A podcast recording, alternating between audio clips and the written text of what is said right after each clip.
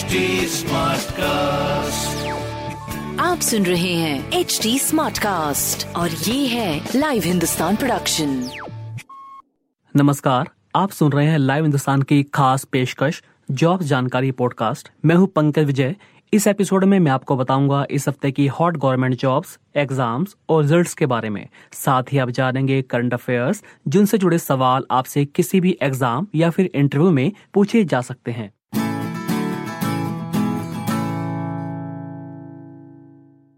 सबसे पहले बात करते हैं मेडिकल प्रवेश परीक्षा नीट और इंजीनियरिंग प्रवेश परीक्षा जेई मेन की। नीट और जेई मेन परीक्षाएँ सितंबर में अपने तय शेड्यूल के हिसाब से ही होंगी। सुप्रीम कोर्ट ने नीट और जेई मेन को स्थगित करने की मांग वाली याचिका खारिज कर दी है। शीर्ष अदालत के इस फैसले से दोनों परीक्षाओं का रास्ता साफ़ हो गया है। याचिका में कोविड 19 संक्रमण के बढ़ते मामलों के चलते सितंबर में प्रस्तावित जेई मेन और नीट यूजी परीक्षाओं को टालने की मांग की गई थी। कोर्ट ने यह कहते हुए याचिका खारिज कर दी कि कोरोना के कारण देश में सब कुछ रोका नहीं जा सकता। जेई परीक्षा एक सितंबर से 6 सितंबर तक और नीट परीक्षा 13 सितंबर को आयोजित होगी। वहीं एनटीए यानी नेशनल टेस्टिंग एजेंसी ने जेई मेन परीक्षा के एडमिट कार्ड भी जारी कर दिए हैं। स्टूडेंट्स, अपना admit card JEE main dot N T A dot N I C dot in पर जाकर डाउनलोड कर सकते हैं। अब आते हैं भारत सरकार की इनोवेशन रैंकिंग पर। इनोवेशन यानी नई नई चीज़ें खोजना, आविष्कार करना। सरकार ने देश के इंस्टीट्यूट्स की इनोवेशन रैंकिंग जारी कर दी है। इस रैंकिंग का नाम है अटल रैंकिंग शिक्षा मंत्रालय की इनोवेशन रैंकिंग में आईआईटी संस्थानों का दबदबा नज़र आ रहा है। अटल रैंकिंग 2020 में देश का दिग्गज तकनीकी संस्थान आईआईटी मद्रास फिर से टॉप पर है। दूसरे स्थान पर आईआईटी बॉम्बे और तीसरे स्थान पर आईआईटी दिल्ली है। चौथे स्थान पर आईआईएससी बेंगलुरु और पांचवे पे आईआईटी खड़गपुर है। यूपीएससी यानी संघ लोक सेवा आयोग ने वार्षिक परीक्षा 2021 का कैलेंडर जारी कर दिया है।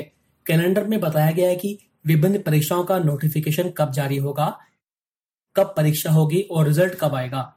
इस कैलेंडर के मुताबिक सिविल सर्विसेज़ मुख्य परीक्षा 2020 जनवरी 8, 9, 10, 16, 17 तारीख को आयोजित होगी जबकि सिविल सेवा परीक्षा 2021 का नोटिफिकेशन 10 फरवरी को जारी होगा। आवेदन की अंतिम तिथि 2 मार्च होगी। सिविल सेवा प्रारंभिक परीक्षा 2021 का आयोजन 27 जून 2021 को होगा। एनडीए का नोटिफिकेशन 30 दिसंबर 2020 को जारी होगा। इसमें आवेदन की आखिरी तारीख 19 जनवरी 2021 होगी। 18 अप्रैल 2021 को एग्ज़ाम होगा। सरकारी नौकरियों को लेकर मध्य प्रदेश के मुख्यमंत्री शिवराज सिंह चौहान ने एक बड़ा ऐलान किया है। उन्होंने कहा है कि अब एमपी की सरकारी नौकरियाँ केवल एमपी के ही युवाओं को मिलेगी। उन्होंने कहा कि काफ़ी नौकरियाँ दसवीं बारहवीं के मार्क्स के आधार पर दी जाएँगी। बात करते हैं यूनिवर्सिटी और कॉलेजों में फाइनल ईयर परीक्षाओं के मामले की। कोविड 19 महामारी के दौरान विश्वविद्यालयों में फाइनल ईयर की परीक्षाएँ हो या नहीं, ये मामला सुप्रीम कोर्ट में लटका हुआ है। यूजीसी की परीक्षा कराने के फैसले के खिलाफ दायर याचिकाओं पर सुप्रीम कोर्ट ने सभी पक्षों की दलीलें सुनने के बाद फैसला सुरक्षित रख लिया है। शीर्ष अदालत में सुनवाई पूरी हो गई है। कोर्ट ने सभी पक्षों को तीन दिन के भीतर अपना लिखित पक्ष उसके समक्ष पेश करने का आदेश दे दिया है। कोर्ट ने कहा है कि यूजीसी द्वारा तय किए गए मानदंडों का उल्लंघन विश्वविद्यालयों के लिए संभव नहीं है। अगर इसकी अनुमति दे दी जाती है तो हर यूनिवर्सिटी का स्टूडेंट्स को पास करने का सिस्टम अलग अलग होगा। आप मानदंडों की अनदेखी नहीं कर सकते। यूजीसी ने कहा है कि कोई भी राज्य खुद से बिना परीक्षा कराए विद्यार्थियों को डिग्री नहीं दे सकता। इग्नू ने जुलाई सेशन के लिए एडमिशन के लिए आवेदन करने की तारीख को आगे बढ़ा दिया है। अगर आप इसके लिए आवेदन करना चाहते हैं तो 31 अगस्त से पहले इग्नू की आधिकारिक वेबसाइट पर जाकर ऑनलाइन रजिस्ट्रेशन करवा सकते हैं। तमाम बोर्ड के दसवीं और बारहवीं का रिज़ल्ट आने के बाद सरकार की स्कॉलरशिप के दरवाजे खुल गए हैं। नेशनल स्कॉलरशिप पोर्टल पर जाकर छात्र कई तरह की स्कॉलरशिप के लिए आवेदन कर सकते हैं। पोर्टल पर अभी 16 तरह की राष्ट्रीय स्कॉलरशिप देखी जा सकती है। ज़्यादातर स्कॉलरशिप मैट्रिक लेवल की है। ये सारी स्कॉलरशिप भारत सरकार के अलग अलग मंत्रालयों ने जारी की है। यूपी बोर्ड ने 2020-2021 का एकेडमिक कैलेंडर जारी कर दिया है। इसके मुताबिक हाई स्कूल और इंटरमीडिएट की बोर्ड परीक्षा मार्च या अप्रैल में होगी। कोरोना की वजह से पढ़ाई को जो नुकसान हुआ है, उसके चलते परीक्षा एक माह देरी से कराने का फैसला लिया गया है। कैलेंडर के अनुसार दसवीं, बारहवीं के छात्र छात्राओं को फरवरी 2021 में प्रवेश पत्र उपलब्ध कराए जाएँगे। भारत सरकार के सूचना एवं प्रसारण मंत्रालय की ओर से हर सप्ताह प्रकाशित होने वाले एम्प्लॉयमेंट न्यूज़ ने हाल ही में एक जॉब का फर्जी विज्ञापन प्रकाशित कर दिया। हालाँकि एम्प्लॉयमेंट न्यूज़ ने उसे वापस भी ले लिया है। भर्ती विज्ञापन में बताया गया कि कॉरपोरेट मामलों के मंत्रालय के तहत आने वाले office of the special defence personnel forum नाम के संगठन में क्लर्क, वेलफेयर इंस्पेक्टर समेत कई पदों पर वैकेंसी के लिए आवेदन आमंत्रित हैं। लेकिन सरकार की fact check organisation PIB fact check ने office of the special defence personnel forum को एक फर्जी संगठन करार दिया। इसके बाद रोज़गार समाचार ने अपने भर्ती विज्ञापन को वापस लेते हुए इस गलती के प्रति खेद जताया। अब बात करते हैं इस सप्ताह की ताज़ा नौकरियों की। यूपीएससी ने सेंट्रल आर्म्ड पुलिस फोर्स में असिस्टेंट कमांडेंट भर्ती का नोटिफिकेशन जारी कर दिया है। कुल 209 वैकेंसी निकाली गई है।